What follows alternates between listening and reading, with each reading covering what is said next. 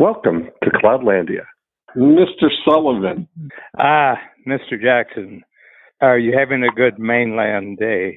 I am. I've been, yeah. you know, I've been having a combination of so far today, been on the mainland and in Deanlandia, and there's, that's a good combination. Now, Yeah. here we are in Cloudlandia. Yes. Yeah. Well, it's a beautiful day. We've had actually, by my memory, we've had a fantastic summer in Toronto, July and August so far. Really great. You know, Well, when it rain when it rains, it usually rains at night, and so the grass is all green. I've never seen the trees so green. really, And wow. So it's been great. I've been reading about forest fires. You know, I've been Mhm. reading about hurricanes, typhoons, volcanoes. Not interesting. Toronto. Well, we're going to have a, apparently, because of the ocean temperatures, we're in for a potentially turbulent hurricane season, which is just getting going here now. So everybody kind of, you know, straps in between now and end of October to see what happens, right? We're always wait Yeah, for well, the news to let us know what, you know, when they put up the big red buzz saw making its way towards Yeah. Florida to get everybody all yeah. suitably panicked. Yeah. Yeah. Well, it's very interesting. The 1930s are still the hottest decade since the U.S. has had Oh, really? temperature readings. Yeah, yeah. And uh, the big thing is that we have so much news now. Everybody's a newscaster now with their Yeah. cell phone. So it what goes what's gotten exponentially greater is actually people's re- reaction to the weather. You know, Yeah. and uh, yeah, and uh, climate I've never experienced. You know, I'm 79, and to this day I've I've never experienced climate. I've only experienced weather. Is That's right. is it my failing? You know, I don't have a climate chip in my brain. You know, Mm. it, you know what climate actually is. You do you know how it's it's the average of a year's temperature in a particular right, yeah, what's spot. the climate? Right, exactly. Hmm, and the spot where you're sitting is different from the year than a hundred yards away from where you're sitting. But that's interesting. Yeah, the whole, it's all different, right? Everything. That whole, uh, yeah, I look at those as one of those things. We're certainly in, you know, an age, like you said with the news there, that everybody, you know, I mean, when you look at from, you know, I think about the big change again, when we went from, you know, no new, you know, the local town prior kind of thing, the mm-hmm. voice of what's going on, to when we got to a unified voice of, you know, the, when the radio and the television became the unifying, that's really what it was. It was a unifying thing Yeah. for the first 30 years of it. And then when the affiliate, you know, the network kind of thing allowed local voices to be, you know, you Mhm. got the, in the beginning, it was when you were born, all it was the national radio and national television, right? The television wasn't even a thing when you were born in 1944. Not in the right? 40s. Not No. in the 40s. No. So when you were a No. young boy, you got your first taste on howdy doody. I mean, that was that was something, I guess. Huh? Everybody got Mhm. introduced to howdy doody at the time. Yeah, I the same was- time. near near as I can figure, it was like 1953, maybe Mhm. 1953. Then I became aware of television because some Uh-huh. neighbors had it, and and you know, and it was the three, you know, ABC, CBS, NBC. But then Right, where we lived in Ohio, we got Canadian Broadcasting Corporation from Windsor. Okay. Windsor Uh huh. Right. was the biggest city, so Yeah. I was aware that there, there was this other the country across Yeah. the lake. Yeah, and, um, and so yeah. it's very interesting, isn't it? That then, you know, by the time we got to 1980, we ended up we had 13 channels. That was a big that was a big jump Mhm. in the next 30 years. But all of those 13 channels were both distributing the national content of ABC, NBC, and CBS, but they were also producing local content. And now we're at a situation. So you had you know, 13 channels with multiple, you know, regional voices, the mm-hmm. market affiliates, affiliates right? Mm-hmm.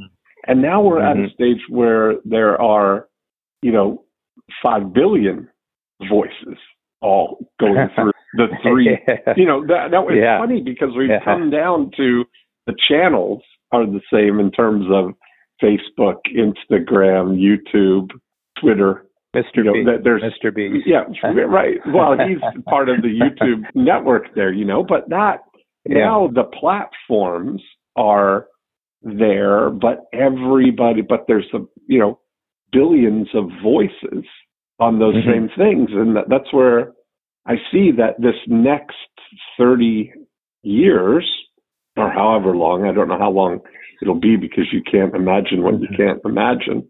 But, you know, I don't see anything on the horizon that's going to, seems like it feels like all the pieces have locked into place for a period, you know, asymptotic plateau of creativity now that everybody of reach, everybody's got access to it. Yeah, it's really mm-hmm. fascinating to me. And you're absolutely right that I have never had the experience of imagining something that I couldn't imagine. Exactly, that's right.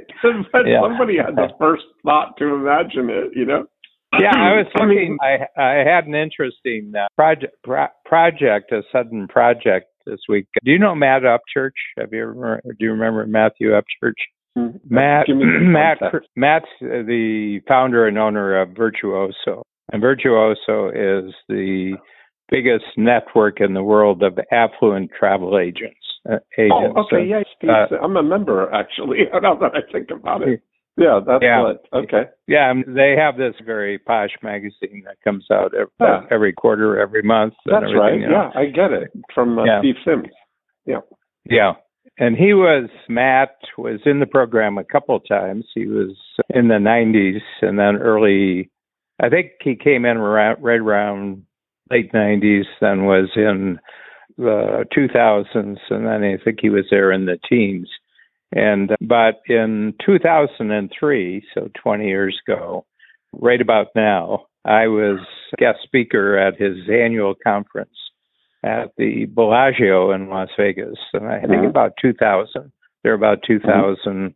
travel agents there, and mm-hmm. there's a lot of travel companies there too, like hotels and resorts and cruise lines, you know, and they have sort of a rapid get to know you sort of day, you know, when you meet somebody for 10 minutes and then you meet for another 10 minutes and then you meet for another mm-hmm. 10 minutes.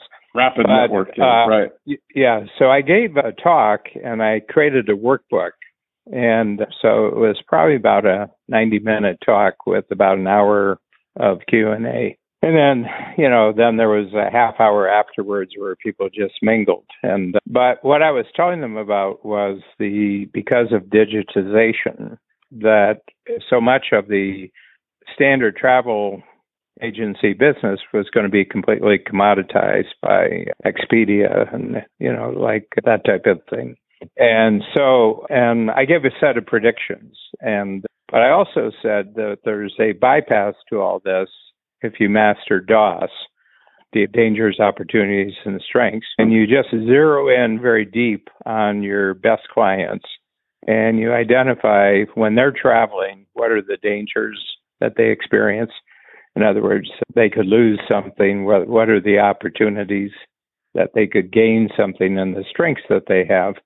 And as a test example, I did it on Babs and me, showing that how we like to travel and you know experiences that we really don't like having experiences that we love happening and mm-hmm. the strengths that we have to really enjoy and explore a particular type of experiences okay and i gave that to them and talked it through but i gave as an example a hotel resort in ravello in italy so the Amalfi Coast, you know, you get south of Naples, and you get, you know, Erno, and you get Tano and Amalfi and Ravello. There's a, like for and the island of Capri is just offshore. Really classically beautiful and luxury type of setting.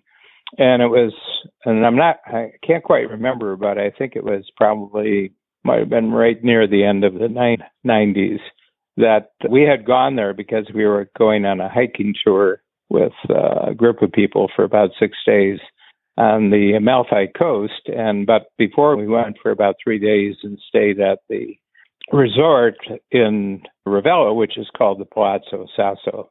And it's beautiful. It sits way up high. It's a couple hundred feet off the the water there.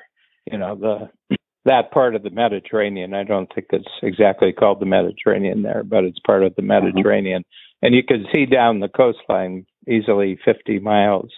And our staff had told the staff of the resort that it was my birthday. So the second day was my birthday.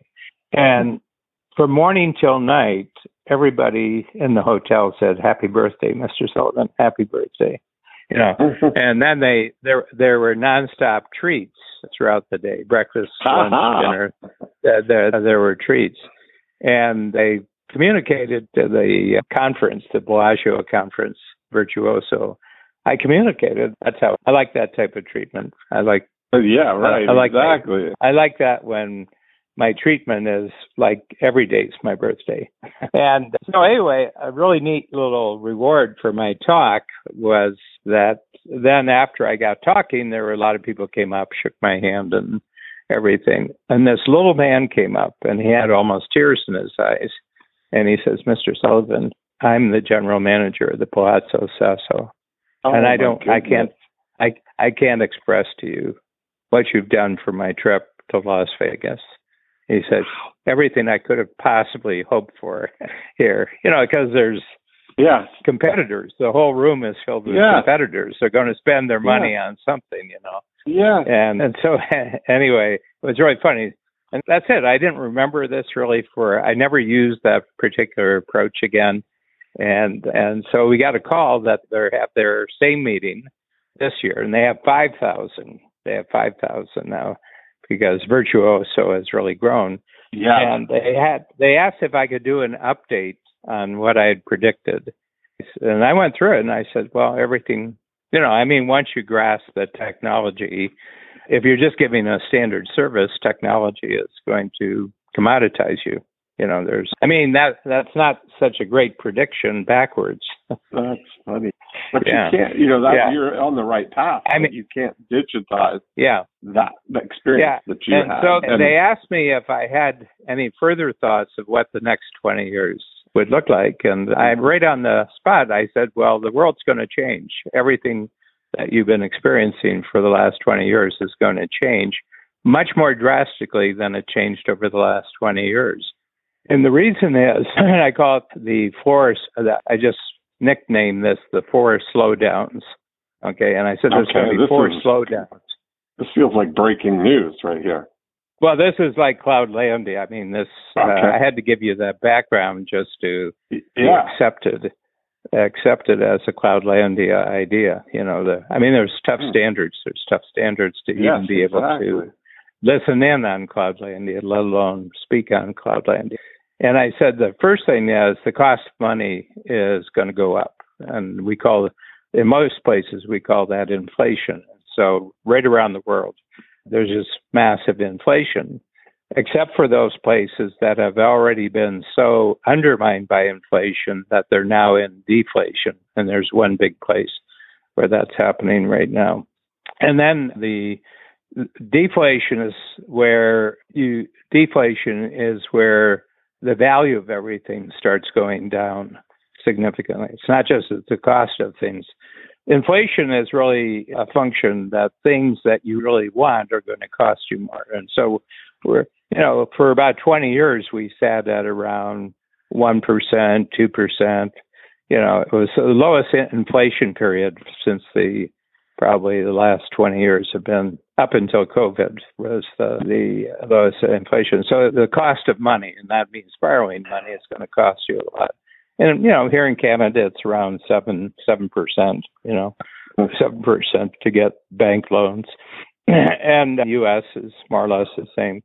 Second thing is the cost of energy is going way up in most of the world. Okay, and I'm going to make a proviso where, where I say in most of the world it's going to. So just prior to COVID, the cost of transportation, the overall cost of transportation to get anything in the world anywhere else in the world was 1% of final mm-hmm. product. So, you know, you get something from 10,000 miles away, the transportation cost of that was 1% of the final cost. And I would say, well, first of all, there's places where it's gone 100%. Mm. Russia is being one one of the places. Russia shipping anything in the world, it costs them 100%. They, and the reason is they can't get insurance for any freighter, you know, freighter uh-huh. that le- that goes into a Russian port automatically. None of the big um, global insurance companies will insure it. You just can't get mm-hmm. insurance. And that's not just Russian boats. That's that's anybody's boat. If you go into Russian territory, and they don't mm-hmm. have that many ports. They've got about four ports. I mean, they're 11 time zones wide, and they've got about four meaningful ports. And 2 mm-hmm. of them are right in the war zone. Sevastopol and Odessa are two big ports, and so they're you can't even get nobody will take their boats into that area. So they're in, you know, I mean, the cost of transportation is really high when you can't transport. right, exactly. You can't get there from here. Right. Yeah. And then the third is the cost of energy because one, the war is a particular situation, but the cost of energy has gone way, way up. We had mm-hmm. really cheap energy over the last 20 years, and now it's going to go up. And this isn't a momentary thing. This is going mm-hmm. to be, you know. And then the fourth one is the cost of labor, especially skilled labor, is going to go way up and and and skilled labor covers a lot of things, but it's it's basically that there would be competition to hire you if you were working someplace. There would be competition from the outside that you would offer somebody more to mm-hmm. move from where they are, and anyone who's got skills that would do that. And if you're so, an 18 year old in Toronto today, if they take a 10 week industry sponsored training course, they'll get a certification at the end of 10 weeks. And a year later, they're making $60,000. Within three or 4 mm-hmm. years, they're making $100,000 and they'll never make less. And there'll mm-hmm. be constant bidding because we've gone basically in North America and a lot of parts of the world, we've gone probably 20, 30 years without any real emphasis on skilled labor skilled labor. skilled yeah. mainland we, we, labor, you mean? Yeah. Or everybody's skilled gone mainland. into the skilled cloud labor. Yeah. Yeah, and a lot of them aren't. A lot of them. There's so much of it, and it's being replaced by AI mm-hmm. now. Yes, uh, exactly. you're not going to have a. You're not going to have an AI snaking your toilet. No, there won't be AI yeah. plumbers, a, a, you know, right. AI AI carpenters, AI, you know, all the skilled trades, and that's it. Uh, every kind of factory work requires skilled training. And uh, I know, you know. So anyway, those are those uh, are the four slowdowns. So those are the four slowdowns. And the biggest thing that's going to slow down is technological experimentation, innovation. That's going that's going to change really fast. And you could see at the end of starting in t- probably beginning of 22 last year, there was more firings in the high tech industry than probably in any other industry. Just and the reason for that was they were hiring people for projects they were going to do 10 years from now. Okay. And they don't have the cap. The money is too expensive to be paying for things that aren't going to get a payback in 10 years or so. So what I'm saying is, and you brought this up, it got me thinking.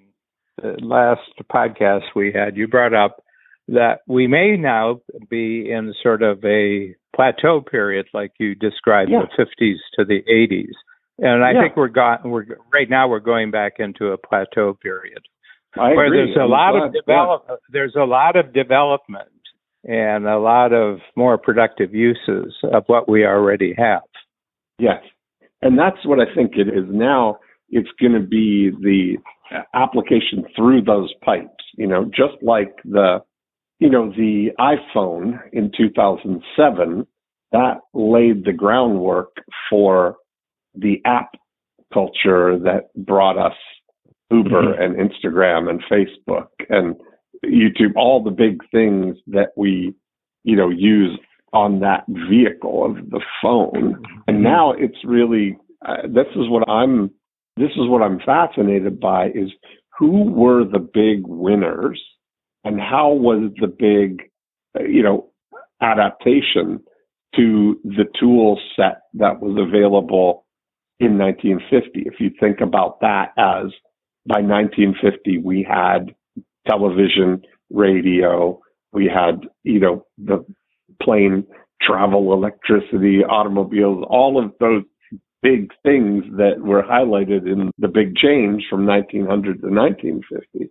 Who were the big winners and continue to be the big winners of that period of an is it adapt you know being adaptive on that because it wasn't a big period of invention it was a no. it was a capitalization of you know like you look at the packaged goods you know the consumer goods really boomed in the 50s and mm-hmm. 60s through television advertising you know, you look mm-hmm. at Procter and Gamble and big, you know, packaged goods companies that knew if we just package up a product, put it in front of the audience, we know everybody.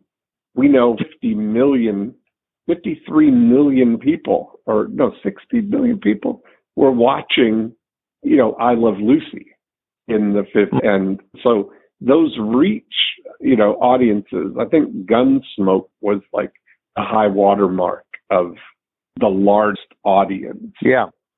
And then it started going down from there that, you know, I saw a chart where that was the peak. 61 million, I think, was the largest television audience in in 1960 something, whenever Gunsmoke was at its yeah. peak, and then yeah.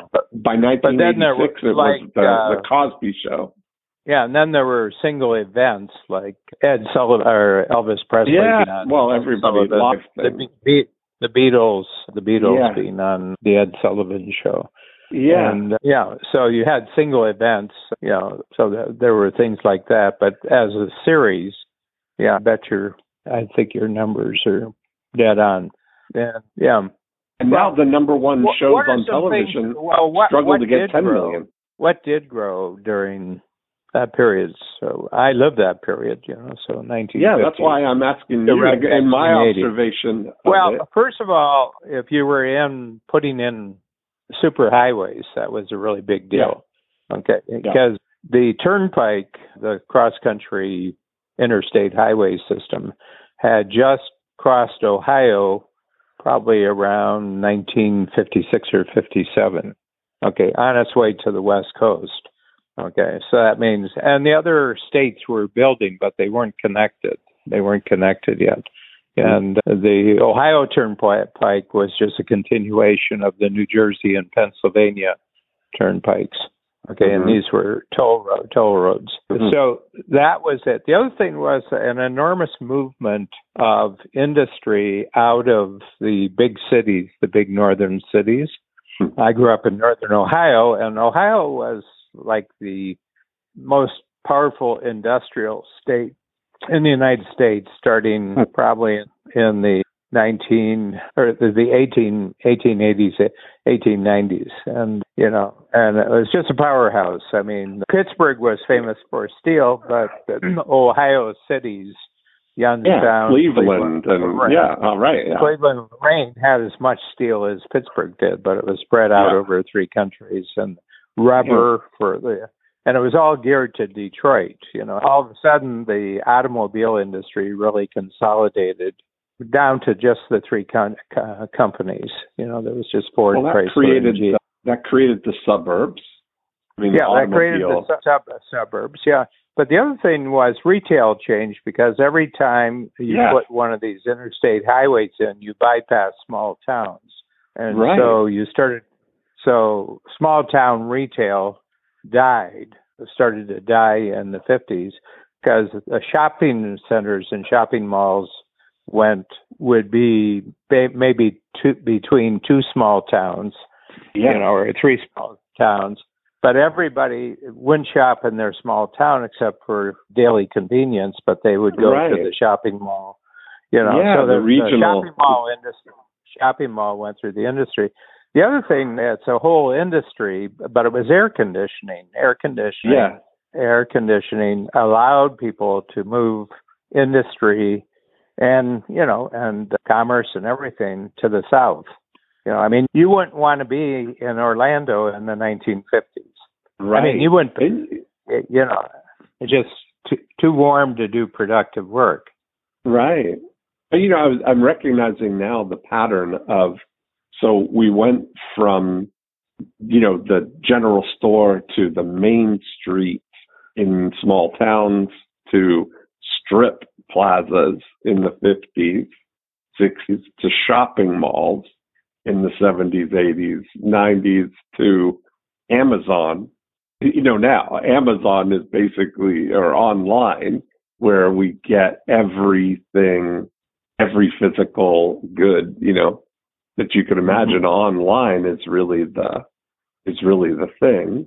But that was that's an mm-hmm. interesting evolution, right? From Main Street to yeah when we had automobiles and went suburban, it was the strip mall, and then where you could drive your car up into the parking lot and go to the plaza, where there was mm-hmm. all of the you know a collection anchored around a grocery store, perhaps you know, and a dry cleaner, and putting everything mm-hmm. in one place, and then that led to the franchise as a mm-hmm. great thing because yeah. the homogen that you created a homogenous you know vibe in the country by unifying everybody around the television everybody was seeing what leave it to beaver and you know that whole all of those yeah and people shows. were now yeah and the other thing is that the the cars became more comfortable mm-hmm. people could go on long trips now. So yeah, uh, I remember when you get, got air conditioning in the cars, you know, and and so the, the other thing about it was the recorded music industry went through the roof in the yeah. 50s, 60s because yeah. 45s came 45s came in. 33 and a third came in and, and 45 came yeah. in in the late 40s 40s and uh, so the a, uh, recorded uh, the, yeah. And part of what drove the recorded music industry was that they had a discovery device of the radio that you mm-hmm. could play music over the radio and that would draw, and they would be on bandstand and be on the Ed Sullivan yeah. show and be on the thing. So everybody would gain an awareness and you know you could create that sensation which drove people to the local record store to buy the records. And yeah. that's where that really took off. You know, now we're in a situation where the, you know, it's certainly, I think, more of a meritocracy now in a way that anybody, it's certainly, you look at Peter Diamandis's six D's, we're certainly up into the democratizing phase yeah. of that anybody could. I mean, yeah. you and I could make a hit song if we wanted to and put it out, and we've got as much access I, I, to. I think we could have a hit song made, Dean. Yes. we apply. uh, yeah, we don't want to. We're not. if we applied ourselves, our sphere, our energy, our leadership, and finance. Uh, That's what I, we I think can it, do. It would upset our daily lifestyle if we were. yeah, we could who not how we could who not how yeah. hit song, right? But I had a really a great example of that on Friday morning. So I had a podcast to Belfast, Ireland. A great guy, and he's got a coaching program called, which is Simple Scaling. You know, helping entrepreneurs to scale their businesses, and it was great. He went, we went twice the allotted time because neither of us had a hard stop, and but you know he's got a hundred thousand download audience around the world. He's in a hundred countries, you know. Wow, and that's you and I, you and but you and I have looked at this, you know, from a cost standpoint. I mean, once you bought your computer and you've got an internet line, the rest of it's pretty. I mean, there isn't a lot of cost to this, but here you go. He's got a hundred country worldwide radio station, and he's got a audience of a hundred thousand. You know, yeah, and and it Reach, bypasses. yeah. I mean, if you compare that back to what that would have taken, well, let's go 25 years ago. I mean, to Yeah. achieve that 25 years ago would have cost you so much more, you know. well, you look uh, at Tucker Carlson as a good example of Oh. right now. Yeah, Of what's happening. now Tucker really, I mean, it's taken him about two or two or three months to sort of get used to it, and now his show is more powerful than when he was on Fox because He went from got three million, three million to thirteen million average viewer. yeah, audience. yeah, and that's he's done that in three months. You know, Yeah. I mean, he had But now He here's was the thing: is you and I could do exact like this is where the thing is. The difference is the is reach.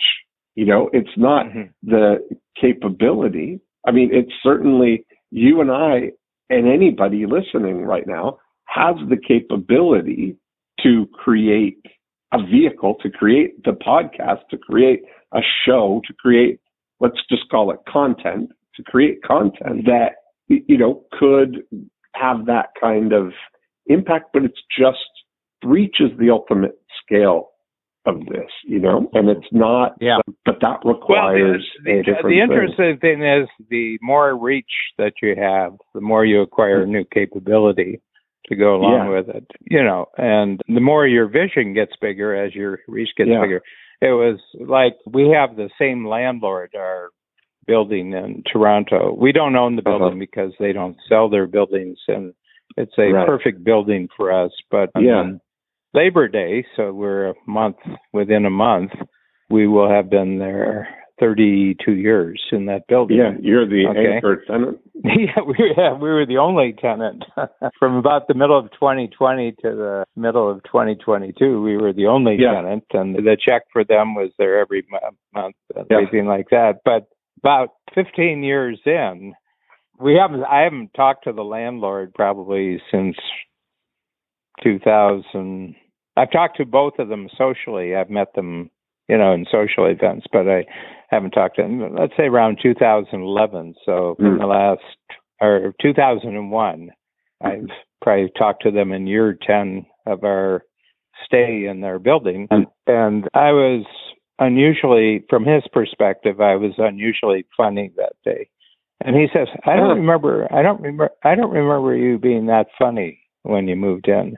And I said. "I find my sense of humor is strictly a function of cash flow."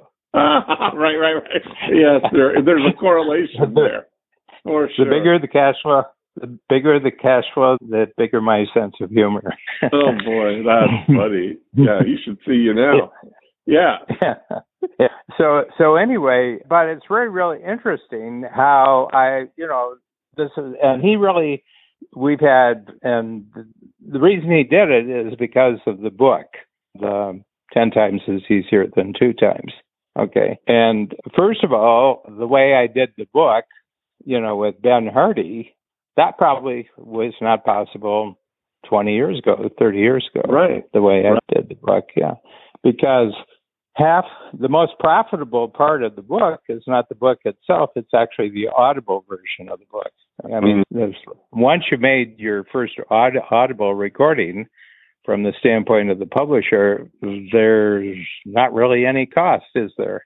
You know. Right. And, uh, That's exactly right. and, and yet it works out one to one for every you know paper book that's sold. There's another sale that's uh, virtual. It's either Kindle, you know, it's either ebook or it's Yeah. or it's aud- audible. And so that wasn't possible 20, 30 years ago. So I think we're pointing out a direction here is that I think there's going to be two extraordinarily valuable world. I think high quality mainland activities are getting going to grow and grow and What do uh, you mean by that? high What when you Well, I think people had two years basically not going anywhere during COVID. Yeah. And I think their standards of go, of what they want to do if they go so somewhere has gone up. If I'm Yeah, going to take the um, effort, if I'm going to take the effort to travel, you know, I mean, we never gave any thought to travel before COVID. I mean, you Right. were all around the world. You were in Australia. was you were every year, all the time. Yeah. yeah, and you know, you were in Toronto, you were in other Mm-hmm. places in the United States, and I think that it has to be something new, better, and different for you to Yeah. Really get on a plane and travel somewhere. And you know, it's the same with me. And I've gotten about five speech offers, big, you know, big audiences, 500 to 2,000. And I mm-hmm. said, I'll do it by Zoom, but I won't travel. I won't travel. Right. And they said, you know, but, you know, and, you know, the price is, the price they're offering this year for speeches is way above what it was three years ago. Okay. And, but I said, it's not the money, it's the time. It's the time Right. and bother. I said, not Right. money. So, Exactly. yeah.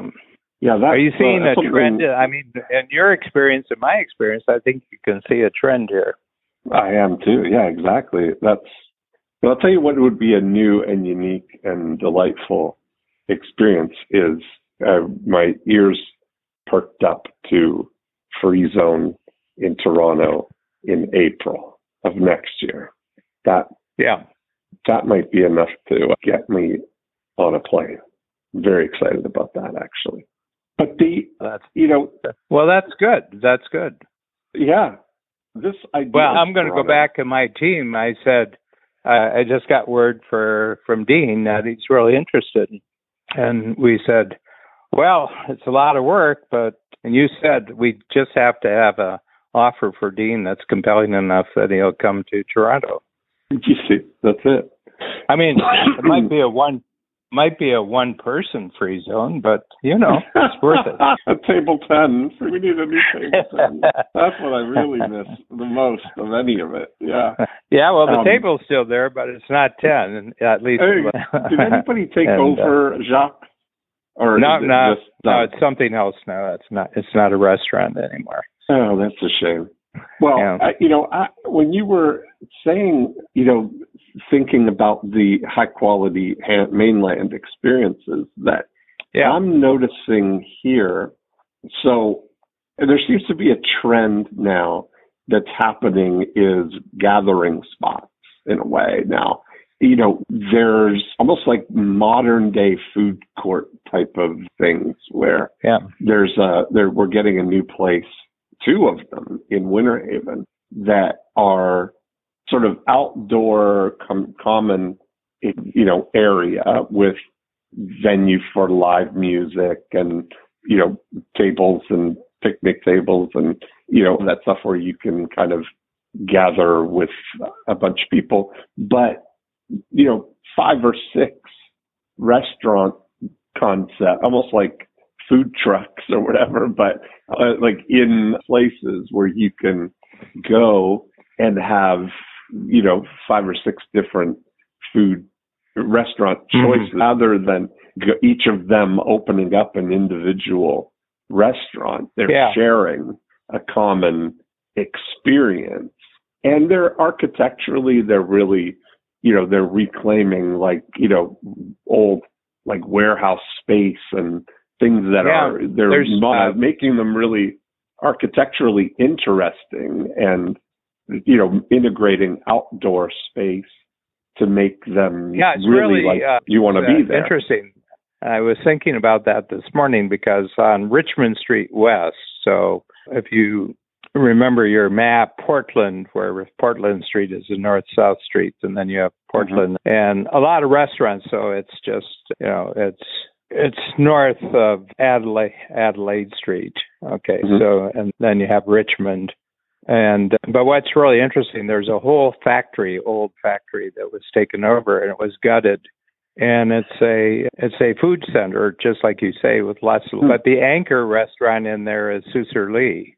Okay, so you can yeah i was going to say, Sis- i just read about the uh, i just read about Susur Lee yeah Yeah, And so, you know, the rent he was paying rent on just on King Street. So he, you know, he's he's jumped out. He his lease came up and he jumped and they offered him to become the anchor rest. So he'll have his whole restaurant in there.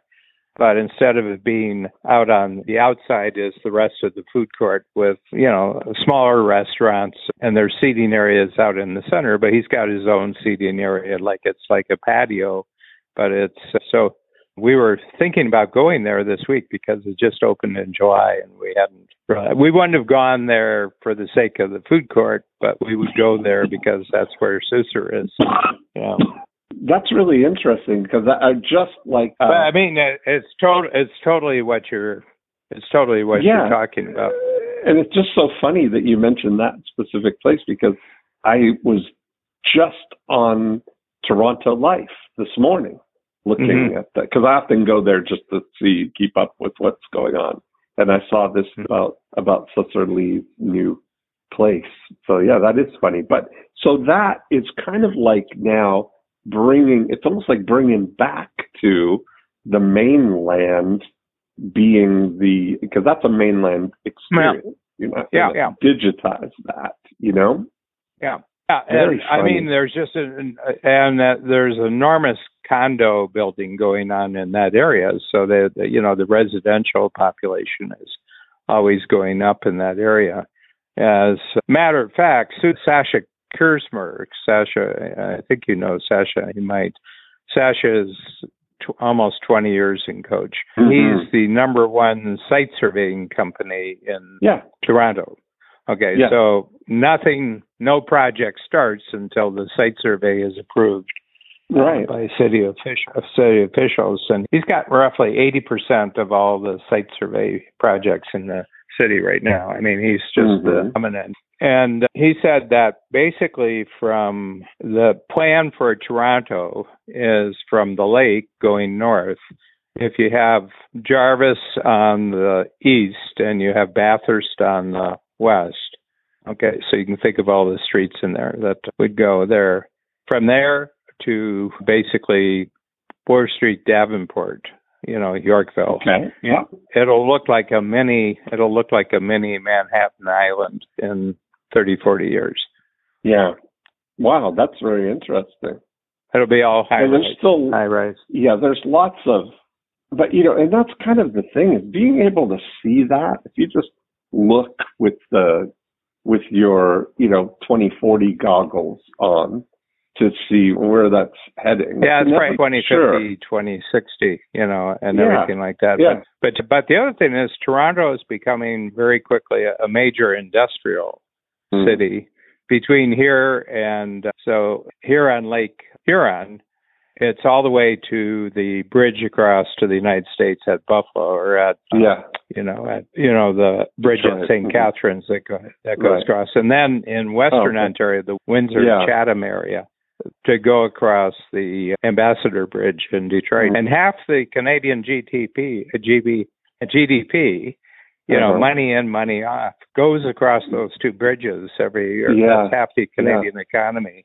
And he said the price of industrial land from here to Niagara Falls is just going through the roof. And he said things yeah. that were platted out as residential areas, you know, single family residential areas, yeah. they're getting outpriced in the market now by the industrial competitors. And it makes sense too if the Canadian dollar remains always weaker against mm-hmm. the American dollar it's you know it's thirty dollar thirty four today you know so mm. there's always this big differential between the because us is a much more powerful economy you know it's got nine times the population you know it's got nine times it's got probably ten times the consumption dollars that are available uh, in all areas of business so so you know you'll have an american factory and they say we're going to put a factory near Toronto on the Canadian side, and we're going to manufacture everything, paying Canadian prices for the manufacturing, yeah. but selling it into the United States, bringing it back from the United States. Wait a minute, that's your playbook. Don't let anyone. That sounds like your playbook uh, right there. Oh, Oh, Mr. Sullivan, this is Revenue Canada. We, we want to have a chat with you. yes, exactly. That's funny. I was listening to I was listening to Cloudlandia. oh man, that's funny. I get more tricks from Cloudlandia than anything else I listen and watch. I wonder, you know, it, it's so. I, I think now a lot of this industrialization or re reindustrialization is it? Do you think driven by automation, like robotics and you know automating no. manufacturing processes that, or what is it? Do you think? Well, I would say half half of it. Uh, half of it is we can't trust China for anything in the future, right. and everything that's being manufactured in China, we've got to bring it back. And since we're moving it out of China, we can get the same kind of deals in Mexico or even in yeah. the middle of the United States, and it will be 21st century industrial industry. You know, be 21st century. The U.S. has the greatest skilled population in the world. A lot of people don't think that's true, but, but hands down, at all levels of the economy, the United States has more educated, skilled work per capita than any you know any other country in the world. So the U.S. there's factories in the U.S. that can produce it at the same, and it's skilled labor plus automation. So automation is definitely, I would say, it's twenty percent of it. But mm-hmm. also making your stuff really close to your customers has enormous savings. Yeah. Yeah. Yeah. It's fascinating times, Dan. I mean, if you're thinking, I have really been thinking about if we are at a plateau well, I think the. I mean, if it costs more for money, if it costs more for transportation, it costs more for energy, and it costs more for labor, uh, uh-huh. things are going to slow down. Yeah. Yeah, and you know, and just that welding example I gave you of the 18 year old who can be making. I mean, uh, yeah. Uh, somebody goes to you know university for for and uh, learns a lot of theory, and is yeah. you know is maybe fifty or sixty thousand dollars in debt at the end of four years. The mm-hmm. person at eighteen who became a welder is already buying their first house. You know, they're yeah, you know, exactly. Like think about how when you take the you know when you take the net difference between them investing four years with no income and going into debt to get a degree that gets them an entry level job when they get out with that degree. Yeah. Compared to coming into a training program and making 60,000 and at the end of the 4 years making a 100,000 and not having any debt, you're so much further ahead on that foundation. Yeah. Yeah, I think there's going to be an explosive growth of community colleges that are integrated with the local business, you know, the basic industrial population and everything else. So there's about I checked the numbers about two years ago, number of community colleges in the U.S. and these would be ma- these would be mainly two year two year community yeah. colleges, and there was just under just under a thousand. And two things I think are going to happen. That number will probably jump to 2,000 over the next 25 years. But mm-hmm. even the thousand that exist will double their size. They'll double their en- enrollment. Yeah, that's interesting. And I wonder though if they're, you know, it's like because they're like, doing like, uh, yeah. I mean, the, you have like George Brown in in Toronto, and you have there's about there's probably about four community colleges that would what you call a community college in the United States. There'd be four of them in the Toronto area, and they they're at maximum, you know, they're at maximum enrollment. As a matter of fact, they have waiting lists now to get in, you know, and it's mm-hmm. all skilled, you know, it's all skilled trade. Yeah. You come out being able to, you graduate on a Friday and you go to work on Monday. Yeah. The employers come to the colleges and they interview. All yeah, work interviews are in your while you're at college, you're being interviewed. And some of you, you're actually working at the place while you're in college and uh, yeah, uh, you know, and uh, yeah, and so I think that whole notion yeah. it doesn't matter how much you spend on college, you'll get paid. You know, you'll get paid in the future. You know, you'll be able to pay right. it off easily in the future. I think that ended in 08, 09, actually, with the downturn there. And I think that that was a huge interruption in the connection between higher education and future employment. And I think Mm-hmm. that COVID put the nail in the coffin to that proposition. Yeah. Wild. Yeah, I remember hearing Sheridan College, I guess is the one is uh, yeah, Sheridan, one of the big- one of the community. Yeah, and Yeah, I remember Sheridan. they were that was like the Sheridan animators were really in demand. That there was one of the Yeah. places where you know Disney Yeah. and others were Pixar were hiring you know all the newly minted you know digital animators that were coming out of the Yeah, program. I Yeah. guess Ryerson has been another one of Yeah. those, right?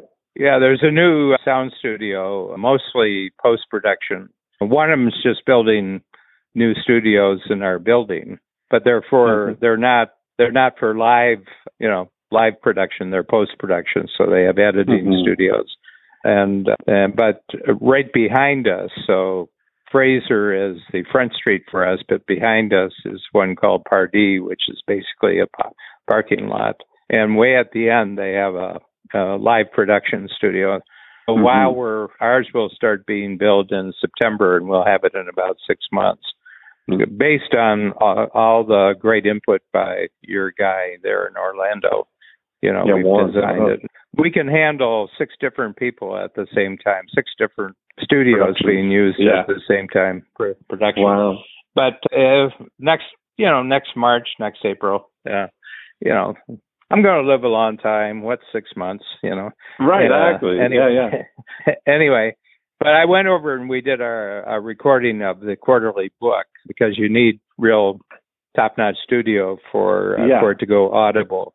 And uh, and it was really great, but the uh, the guy who was handling this was a graduate from Sheridan College. Yeah. I'm excited. I'm really, this is my thought for, I'm going to do some thinking about, you know, establishing this thought if we are in Slowing a down. plateau period, if we are in a Yeah. slowdown, but in a plateau period of what is going to be the, you know, what's shaping up here to do that same thing. I love looking I'm just going to put a like tool together. macro Yeah. level like Uh, that. Yeah. I'm I'm going to do a little thinking tool on the four slowdowns. Hmm. You know, you know, money, energy, transportation, labor. And I'm just going to have our clients go through it and say, if this is the obstacle, then what's the transformation? You know, Mhm. and so, and how do you take advantage of the four slowdowns? I think Mhm. it's a neat idea. I do too. Absolutely. I can't wait. I love it. A, what a great way to spend a late morning on Sunday. I can't think of any better way. This is like the perfect. It's, it's And there's the no perfect collection basket. There's no collection. No collection bath. Maybe we should set some in though. With that? Oh, there we. yeah. Anyway, we could have we could have a digital collection basket at the end. There we go. Yeah, exactly. That's uh, so funny. If if this was useful, just you know, put your card up there next to the scanner, and you know, That's so good. I love it. no need to make change. And uh, No, exactly. Okay. That's so funny. All righty. I'm good for next Sunday. I'll be back Me here. too. I wouldn't miss it. Okay. Okay. Thanks, Dan. Talk to you soon. Bye. Bye.